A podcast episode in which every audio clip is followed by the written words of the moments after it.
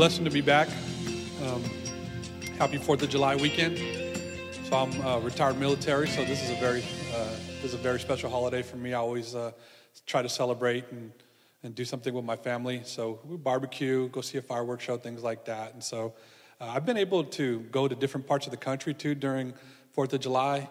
And uh, it's in some places it's really celebrated. Like I was in Virginia, my son was stationed in Norfolk, Virginia, and every town in Virginia had a fireworks show, and they have parades and things like that. I don't know if we, in every part of California, uh, it's not the same as it is in a lot of other parts of the country. But uh, what a blessing uh, to to enjoy the freedom of this nation, and we thank God for those who serve uh, you know, to preserve this freedom. And so, uh, anybody who served in the military, uh, thank you so much. I know there's a pilot, former Navy pilot, my brother here. Thank you for your service and all those who served. Um, my son's currently on active duty Air Force. And so uh, he's stationed at Pearl Harbor. He's, he's, doing, he's doing wonderful in his career. He's studying to be a chaplain. So, God willingly, he'll get his Master's of Divinity from Southern Seminary, and he'll be a chaplain in the next few years. That's his desire. And uh, he wants to do 30 years. So, he's like, Dad, I want to spend my whole life in the Air Force. I was a dependent now, and now I'm on active duty, and then I want to retire. And, you know, I want to spend every moment I can connected to the Air Force. And I'm, I'm glad that he, he has that.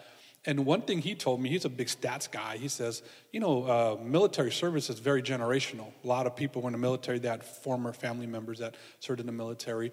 Uh, some good news I just want to share. I've been here a couple of times, so maybe a couple of you or some of you remember, but I have a son who's an Oakland police officer. He just had his second child, a little boy, healthy, beautiful. His name is Garrett. And so we thank God that he's, uh, he's now with us. We have another Masis. And then uh, also we thank God just uh, for his favor and grace. Uh, my daughter Alyssa, she's 18, she's our baby. She just got accepted to UC Berkeley, and so she'll be studying at UC Berkeley this fall. And so um, all of this is, we, me and my wife tie all of this kind of blessing and grace that's come upon our children to this, this, uh, this prayer that we prayed since our children uh, were little. And then, of course, we, we weren't Christians when we had our first son, Johnny, who was in the Air Force, but we got, you know, the Lord saved us when he was four, when he was four is when the Lord saved me. But we had this prayer that we heard. We, so we heard a message, and, I, and I'm saying this so maybe you'll be encouraged to pray this for your children. So we, we heard a message, an evangelist came through and preached about the favor of God. And he just talked about how the favor of God will open doors for you and do things for you that uh, only God can do. And so me and Cindy just kind of gravitated towards that message of God's favor. And so regularly, in fact, daily, we pray for our children. Lord, we grant them favor in your sight and in the eyes of man. And we pray and we pray. And now we look at our, me and Cindy will look when our daughter got accepted to UC Berkeley, which was her first choice. Uh, she said, uh, was, she said, uh, that was my first choice, Dad, because it's supposed to be, uh, you know, a very elite public school.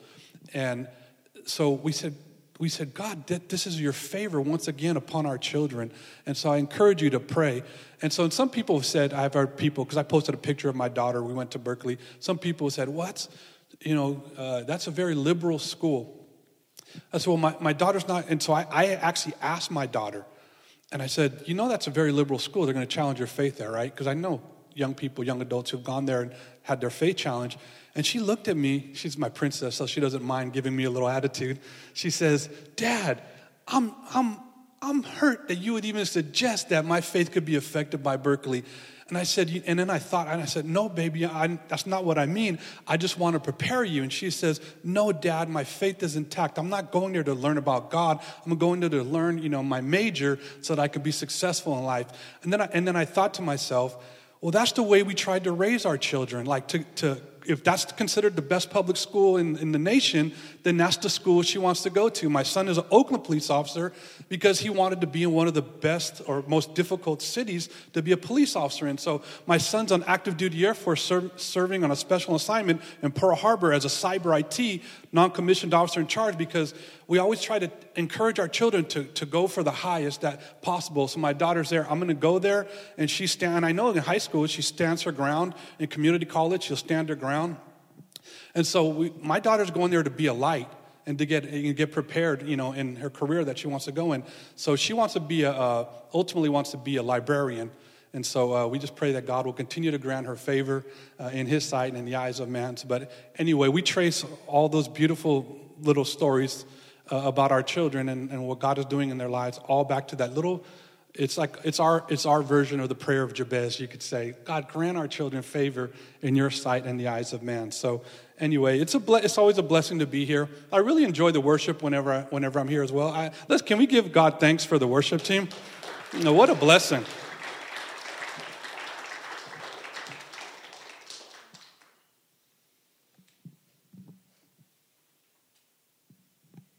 And so I, I want to speak to you this morning uh, from the book of Romans. Book of Romans, a very, very, uh, very powerful book. Many renewals and revivals have actually come from the preaching, the exposition of this text. And so, just some background on, on the book of Romans, written by the Apostle Paul. Uh, the, the book of Romans is, you may have even heard it said if you've been in church long enough, it's considered what is called in theological circles, scholars will call it the magnum opus of the Apostle Paul, which is to say his greatest work. So, of his 13 epistles, he almost wrote half the New Testament, right? 27 books in the New Testament. The Apostle Paul wrote 13 uh, of the New Testament books. Of those 13 books, this is considered his magnum opus, his greatest work. And, uh, and I'll give you a little bit of background on that, but I really want to get into the text this morning. And so I want to read the text and then we'll pray and ask God to, to speak to us through His Word. Father, uh, let's read it. Let's read it first, and then I'll pray. Um, this is the Apostle Paul, uh, Romans chapter 12, verse 1 and 2. And this is a pivotal text, and I'll explain that to you in just a minute. Romans 12, 1 and 2, and then we'll pray. I'm trying to be conscious of our time. I really appreciate you being here on a, uh, on a holiday weekend on Sunday morning. Praise God uh, that you're here, and I pray that God will bless uh, you coming here and being here on this day. So the Apostle Paul writes, Romans chapter 12, verse 1 and 2. He says, Therefore, I urge you, brethren, by the mercies of God, somebody say, mercies of God to present your bodies a living and holy sacrifice, acceptable to God, which is your spiritual service of worship. And do not be conformed to this world, but be transformed by the renewing of your mind, so that you may prove what the will of God is, that which is good and acceptable and perfect. Let's pray. Father, we're so grateful to be in your house today. Lord, we, uh, we're looking forward, Lord, to, to gleaning from your word, receiving from your word. Speak to us, Lord, for we are listening. Give us ears to hear, eyes to see what you would want us to see in the text. Most of all, we pray that Christ be glorified through the preaching of the word. We love you. Thank you for what you'll say, what you'll do in our hearts. In Jesus' name, we pray, and together we say, Amen. So, the book of Romans, I just want to give just a little bit of background. So, the Apostle Paul, at this point, when he writes the book of Romans, has been preaching for 20 years, but he had not yet been to Rome. Paul, through his many travels, knew many people who, who lived in Rome and went to church in Rome. He knew many of the believers there, but he had not yet been there himself.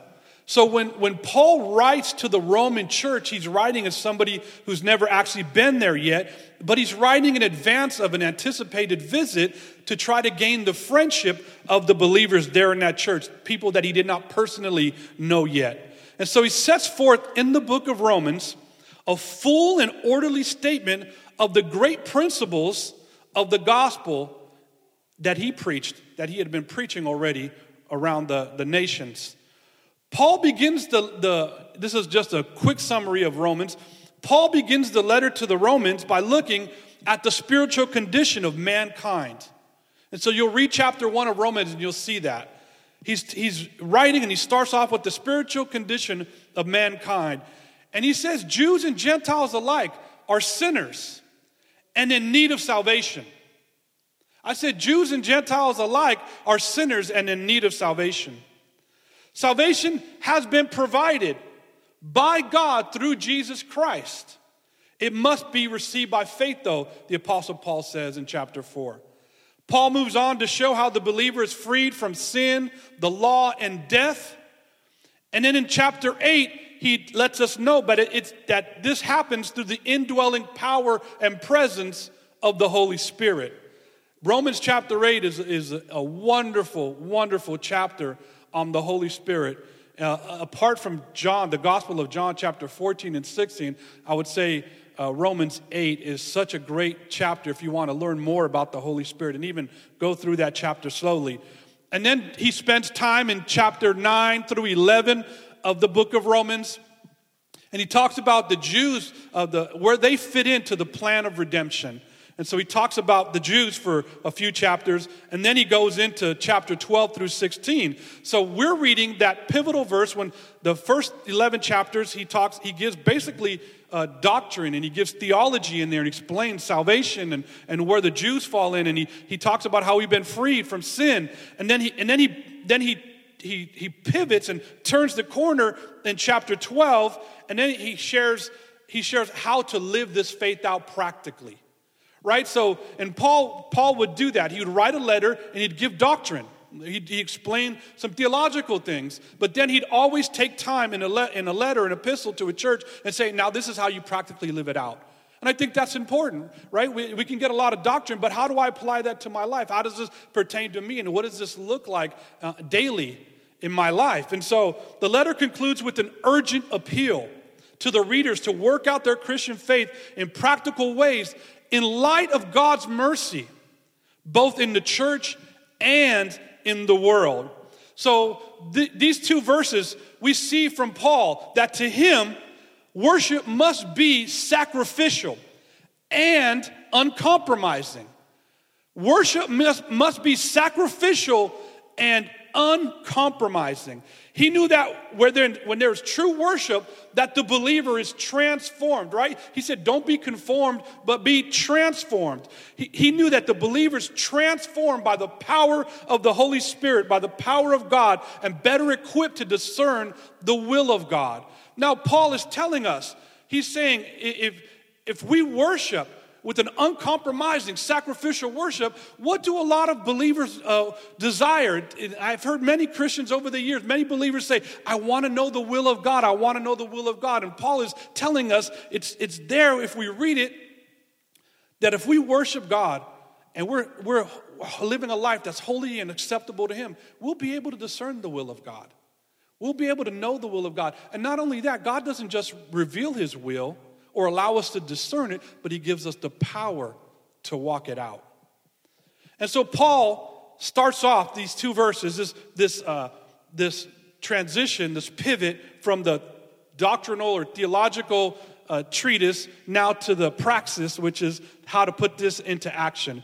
So he's, and how we know he's pivoting is that he uses this word therefore. Therefore connects the previous with what's to come. So therefore is the transitional word. So therefore connects what was said in the first 11 chapters and what he, with what he's about to say. So Paul gives this deep presentation of salvation. And then he gives the practical explanation as well. And he focuses on, on applying the, uh, these principles and his teachings to the Christian's behavior and relationships. Behavior and relationships. So he says, in light of all this that I've said, this is how you walk it out in your behavior and your relationships.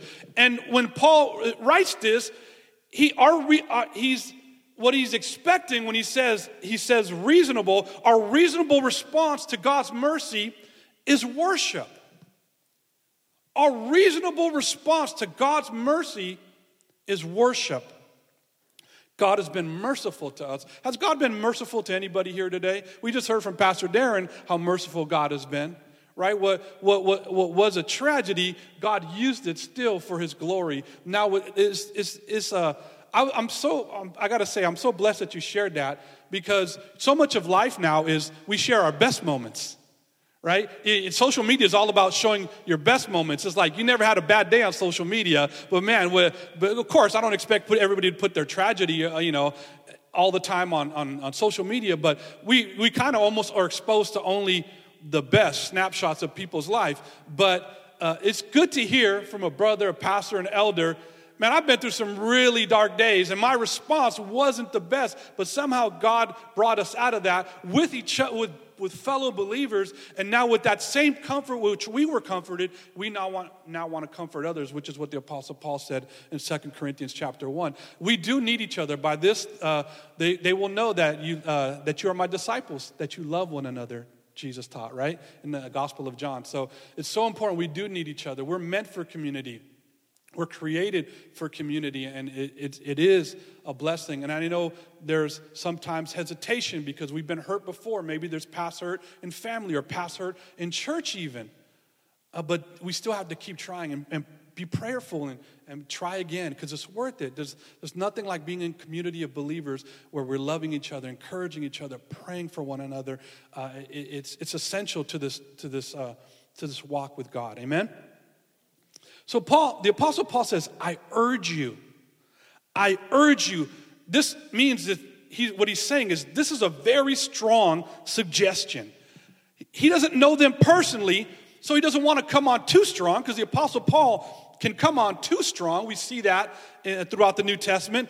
But he urges them because it's urgent that we worship God. I said it's urgent that we worship God. Now, when we talk about worship, we're not talking about just the, the first 20 minutes on a Sunday morning. When the Apostle Paul's uh, writing to the Romans, he's, he's, what he's speaking of is a life of worship, a lifestyle of worship, something that we do every day, whether we're in church or not. Worship isn't restricted to, from 10 to 10:30 on Sunday morning. He's speaking to a people who he knows understand. He's talking about our lives as a worship. Are you here? You here? All right. So he, he urges them because it's urgent that we worship God. But ultimately, Paul knows that it's still up to us. It's still our, we wake up every day and we decide, am I going to read my Bible today? Am I going to pray today? Am I going to worship God today? What am I going to do? It's still a choice. It's called free will, right? We still wake up every day with our free will, our choice. He knows that it's up to them and it's up to us. It's still up to us today. Whether we're going to do what, what we're supposed to do, living a life that's holy and acceptable to God. God tells us in His Word, He leads us by His Spirit, but in the end, it's still up to us. He says, I urge you by the mercies of God. Now, many times we may tend to think that mercy is more of an Old, an Old Testament concept. Paul here is still in the New Testament appealing to God's mercy. What we do, we do because God has been merciful to us. Has God, I ask the question again, has God been merciful to anybody here? Has He been merciful in the past? Is He being merciful now? And He will be merciful in the future. It's, it's, a, it's an attribute of God, it's a characteristic of God. He, he's merciful. God's mercy is this a father's love for his child. The compassion a father feels when he sees his children.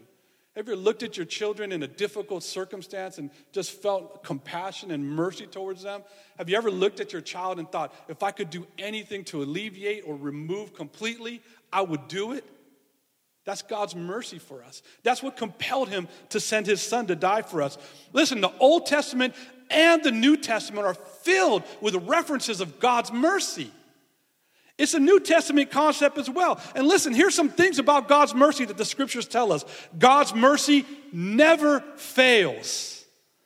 His mercy is from everlasting to everlasting. There's not a limit on His mercy. It never runs out. God doesn't look at me and go, Man, John, I've given you just about as much mercy as I'm going to give you. You ran out. Sorry.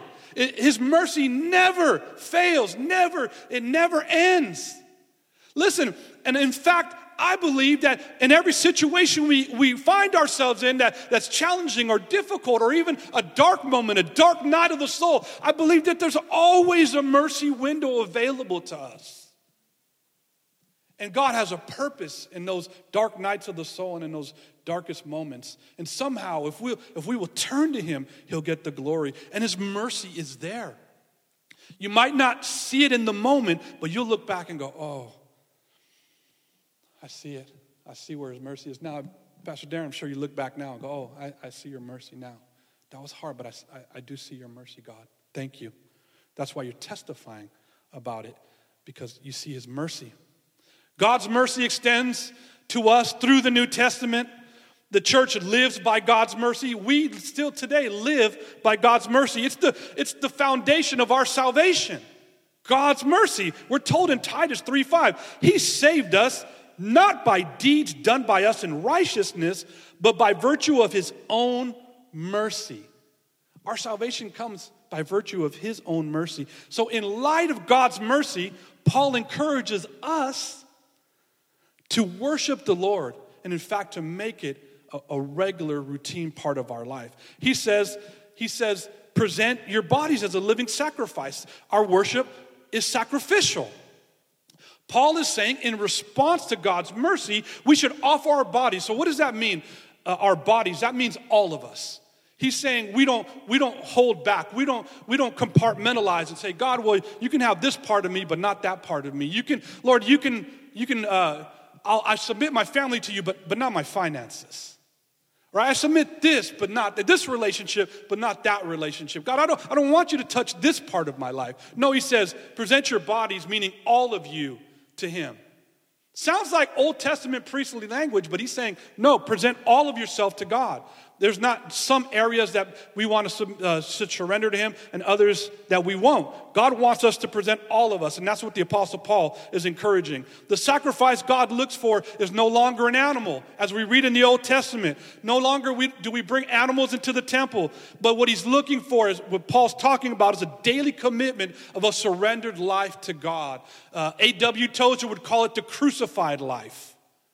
A crucified life that every day I live my life crucified to Christ and for Christ. And then when Paul says living sacrifice, when he uses the word living, he means living in this newness of life that we find in Christ, made possible by the regeneration of the Holy Spirit when we're saved. And that instant, the Holy Spirit comes to dwell inside of us, and He presents now this newness of life. He gives us this newness of life. The Holy Spirit dwells inside of us. Jesus said, I must go so that He can come. And He's come and He lives inside of us, and He gives us the power to go on, and He gives us the power to worship.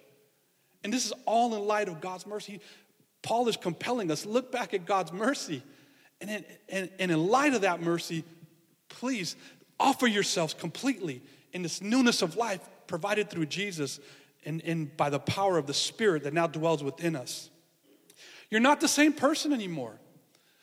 Listen, if you're here and you, if you accepted Christ as your personal Lord and Savior, if you look, looked upon his sacrifice and said, I surrender my sin and I accept the sacrifice that Christ did for me on the cross of Calvary 2,000 years ago, you're not the same person anymore. You're a new creation. You're not the same. We shouldn't, we shouldn't be living our lives the way we used to before Christ came. There's a newness of life. It's inside of us and it's available for us. And so, but we need to present ourselves to God daily.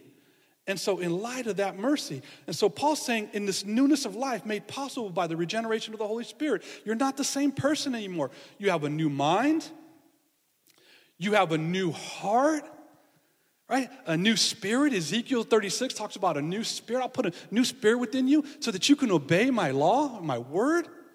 Right? The Spirit of God gives us the, the grace and the power to, to obey the Word of God. He's saying this new life should be devoted to God.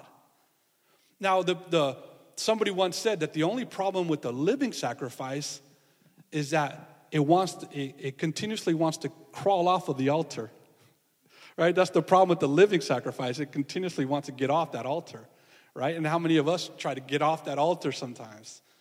But we have to stay there and present ourselves. Now, I want to just make quick reference of this sacrificial language. Old Testament sacrifices versus is New, New Testament sacrifices. Now, in the Old Testament, God instituted a sacrificial system for the children of Israel after he delivered them from Egypt. And he told them where they were to worship at the tabernacle how to worship with offerings that he prescribed in Leviticus chapter 1 through 7. He told, he told them how he's to be approached. God must be approached reverently and obediently in the manner he prescribes without deviation. So, you know, uh, I've, I don't know if you've ever heard anybody say this, but I've heard some in, in this context, in modern context, I've heard many people say, you know, me and God, God knows me, right? God knows me, and you know, I, me and God got our own relationship, and I worship Him how I want, right? Me, you know, I get high and worship God, right? I've heard people say stuff like that. Yeah, this is how I connect with God. I smoke weed and I connect with God. I don't. That, that, no, that's that's to me. It seems like a slight deviation of the scriptures, right? No, no. No, you, you don't decide how you're going to worship God because then you're leading that you're leading that relationship, right? God tells us how we approach Him. And the Old Testament is just a, a tutor, Paul would say in the book of Galatians. It's just a tutor and instruction, and really to let us know you can't do it in your own strength. Okay, so now that you know that you can't do it in your own strength, now my son will come and he'll, he'll, he'll die for your sins. I'll send my spirit. He'll live inside of you, and then you could live as I prescribe, still according to my word. And so God must be approached reverently and obediently in the manner he pres- prescribes without deviation. We no longer offer little sacri- literal sacrifices of animals. Now, Christ has fulfilled and brought to an end the Old Testament sacrificial system of offering animals, right? But now the Christian brings gifts, but they're spiritual gifts, such as sacrifices of praise to God which is the fruit of our lips. Hebrews 13, 5. Right? So our praise is an act of worship. Excuse me. Literally, we bring, that's our gift. When, when we come to church, we should come with a praise. What we've been offering God, our spiritual sacrifices through the week. Now, it's so beautiful when we bring them together. We, we offer sacrifice of praise, which is the fruit of our lips. We want to praise God. We want to vocalize. We want to say how good God is. Jesus told us to worship God in spirit and in truth. So we don't, we don't have to wait till Sunday or once a year to offer a sacrifice or, or a praise to God. You can, you can offer Him a spiritual sacrifice on the way to work. You can offer Him a spiritual sacrifice while you're gardening in your backyard. You can be walking through the, uh, through the mall, and you can be offering spiritual sacrifices along the way. When you acknowledge God in things, you're, you're offering Him praise right? So we can now, we, we don't worship on this mountain or that mountain. No, those who worship God will worship Him in spirit and truth anywhere, as long as it's true to His word. It's the truth, spirit and truth. And we can present our bodies continuously, all of us, as a li- living sacrifice to God. So, then Paul says it should be holy and acceptable. So, as we present ourselves as a living sacrifice, holy and acceptable to God. You, did you know our holy living is a, is a worship to God? Holiness, does, holiness doesn't fade in the New Testament. Peter repeats the Old Testament. It says, we, Be holy as God is holy. God still wants his people to be holy, separate. It means separate, set apart. We st- he still wants us to shine, right? Jesus said, We're the light of the world and the salt of the earth. We're the light of the world. We're meant to shine. Listen, and did you know that the, the, the hotter we are on the inside, the more the light will shine? Right? Did you know light comes from internal temperature? Law of thermodynamics. The hotter something is, as something is on the inside, the brighter it will shine. If it gets hot enough to a certain degree, then the light, then you'll see finally see light come from it. Everything has heat in it to some degree, and if it doesn't, it, it gives no heat. But if we get hot enough, so what's the practical application? Let me do what the Apostle Paul did in, in, in Romans 12 through 16. If we can get the fire of the Holy Spirit burning enough inside of us, we'll shine the light of Christ, and it'll be evident for everybody to see. We just and how do we get how do we get how do we get that that heat burning inside of us? Praying, reading our Bibles, obeying the word of God, walking in holiness. And, and we might say it's hard, but Paul's saying you could do this by the spirit of holiness, right? Romans chapter 1, verse 4, he talks about a spirit of holiness. It's the spirit of God that's going to cause us to walk in holiness as we're as we as we spend time with God and we live our lives as living sacrifices, the, the fire of God is burning within us and we can shine the light of Christ wherever we go. John Wesley said, he said, get on, get on fire for God, and the world will come watch you burn. Get on fire for God, and the world will, will, will come watch you burn. People will be drawn to you because they can sense that heat and they can see that light. Uh, next thing, I'm going to try to get through this last little bit quickly. Paul says it has to be uncompromised worship. It has to be holy and acceptable. He, Paul uses acceptable twice, right? There's an acceptable way and an unacceptable way to worship God. He's saying if it's going to be acceptable, it has to be holy. He says uncompromising worship. We can present our bodies as a living sacrifice if we don't conform to the world, but are transformed by the renewing of our minds. Christ, see, Christ gave himself for us to deliver us from the present evil age. We're told in Galatians 1 4. Those who belong to Christ have been transferred from the old realm of sin and death to the new realm of righteousness and life. Jesus said in John 17, we're in this world, but we're not of this world. When, he, when, he ta- when Paul talks about world, he's talking about this godless age. This godless age that even we live in today, that is contrary to the things of God.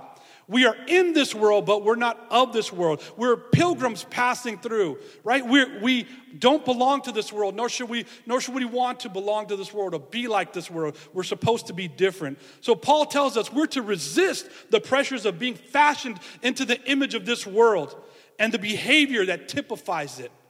Our worship should be uncompromising. Then he says, but be transformed. Transforming worship. Be transformed by the renewing of your mind. And this could actually be a whole sermon by itself, but the word transformed is the same word used to describe the transfiguration of Jesus. When he was transfigured in Matthew 17, where, where uh, Moses and Elijah came to him and he was shining, uh, the, he was glowing. And uh, I believe it was Mark who describes it as his, his clothes were whiter than any any launderer or dry cleaner could, could make it shine. He was just so bright. He was transfigured right before them. It's the same word used to describe the transfiguration of Jesus. It's also where we get the word metamorphosis. The Greek word for transformed is also the same word where we get metamorphosis. It's in Greek, it's metamorpho. It describes a transformation from being a caterpillar to a butterfly. So, right, a caterpillar has a metamorphosis and it becomes a butterfly. There's this transition.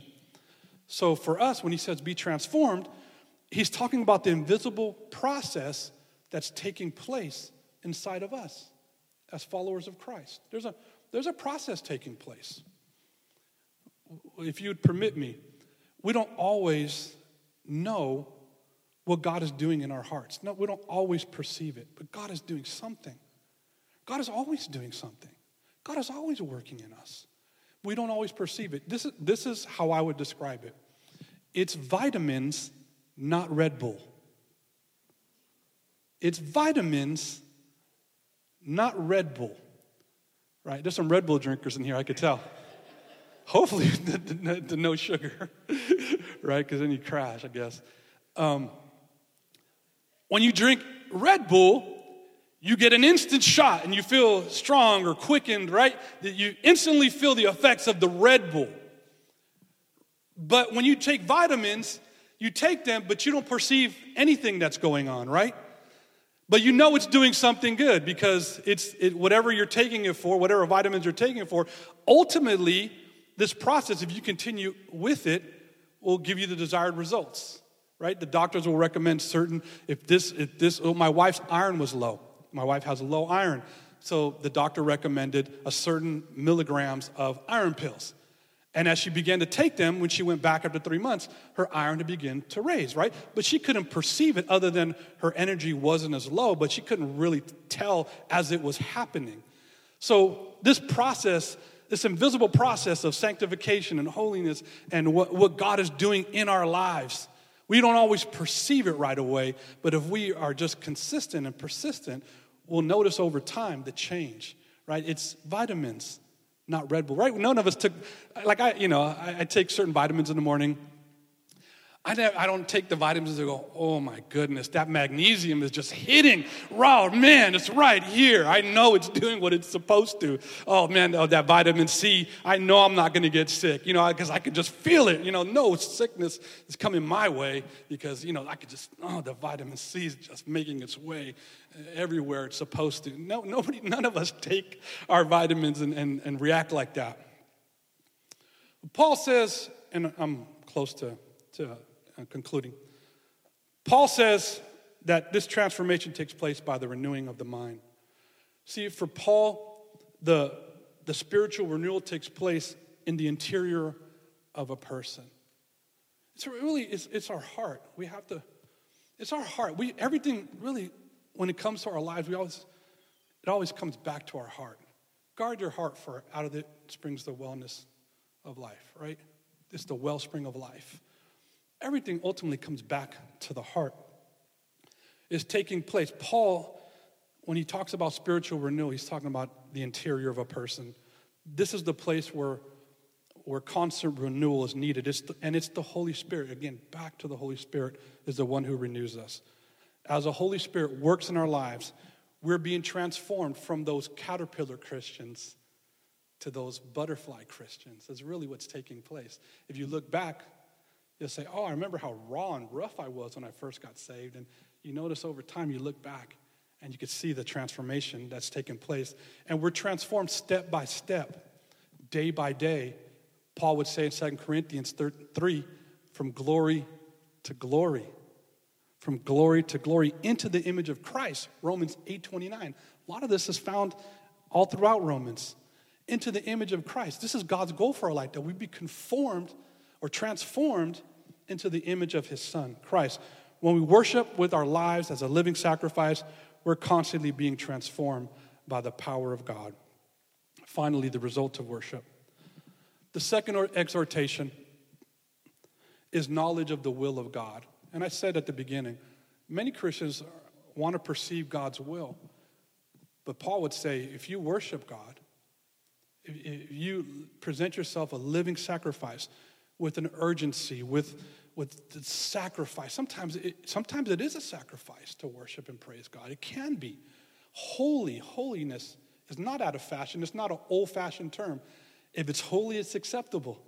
If your life is holy, it's acceptable to God uncompromising and transforming is that we would know that we would know God's will, that we literally that we would live in tune with God. Having knowledge of what God desires for our lives now becomes the norm, our normal conduct. The key, however, still goes back to a willing and eager submission to live our lives out on dependence on God.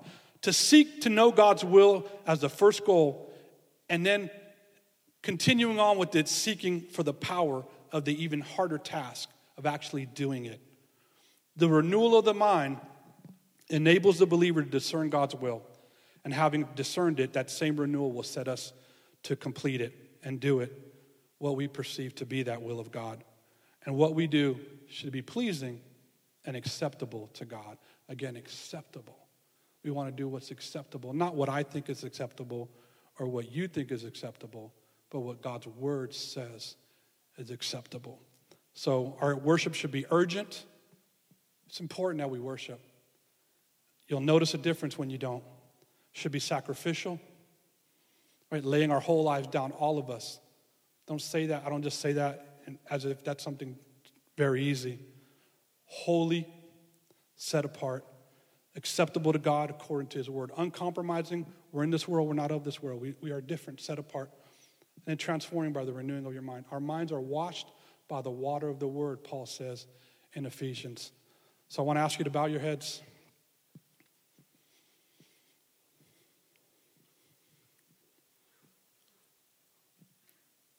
I just want to say a prayer before we conclude with the benediction. I ask you to bow your heads and close your eyes.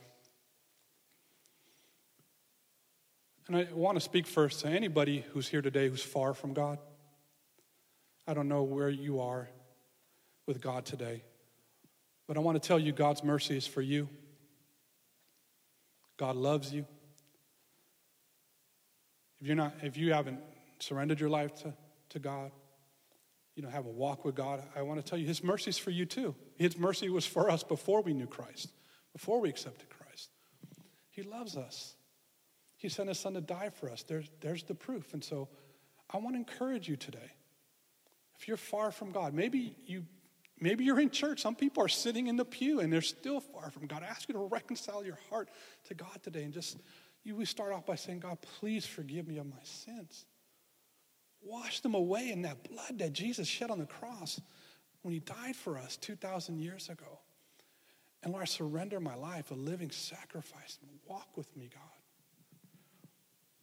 Encourage you in your own words Ask God for forgiveness of your sins and invite Him into your life. and ask Him to help you to live your life in a wholly acceptable way before Him according to His Word. And you need God's people. You need a church to help you do that. I want to pray for you as we conclude. If you just continue listening and agreeing with me. Lord, we come before you today. We realize that the text has told us that our worship is urgent. Lord, and, and we do this in light of your mercy. Lord, I pray that you would help us to see your mercy more clearly each and every day in our lives. By your Spirit, who you've sent to dwell inside of us, Lord, help us to present our, all of us, all of our life to you as a living and holy sacrifice, acceptable and pleasing to you. Lord, may our, may our spiritual service of worship and serving humanity, those you put around us, Lord, may it be, may it be a, a sweet fragrance in your nostrils.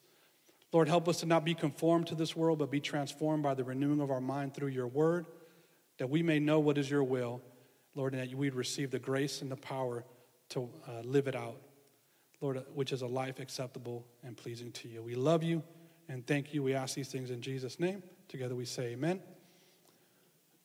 You receive the pastoral benediction today. May the Lord bless you and keep you. May he cause his face to shine upon you and be gracious to you. May he lift up his countenance upon you and give you peace. May he bless you indeed, enlarge your territory, that his hand be with you, that he'd keep you from evil, and allow you to cause no harm for his name's sake and for his glory. May he bless the rest of this day and throughout the rest of this holiday weekend. In Jesus' name we pray and agree. Amen. You are dismissed. Have a blessed, blessed 4th of July weekend.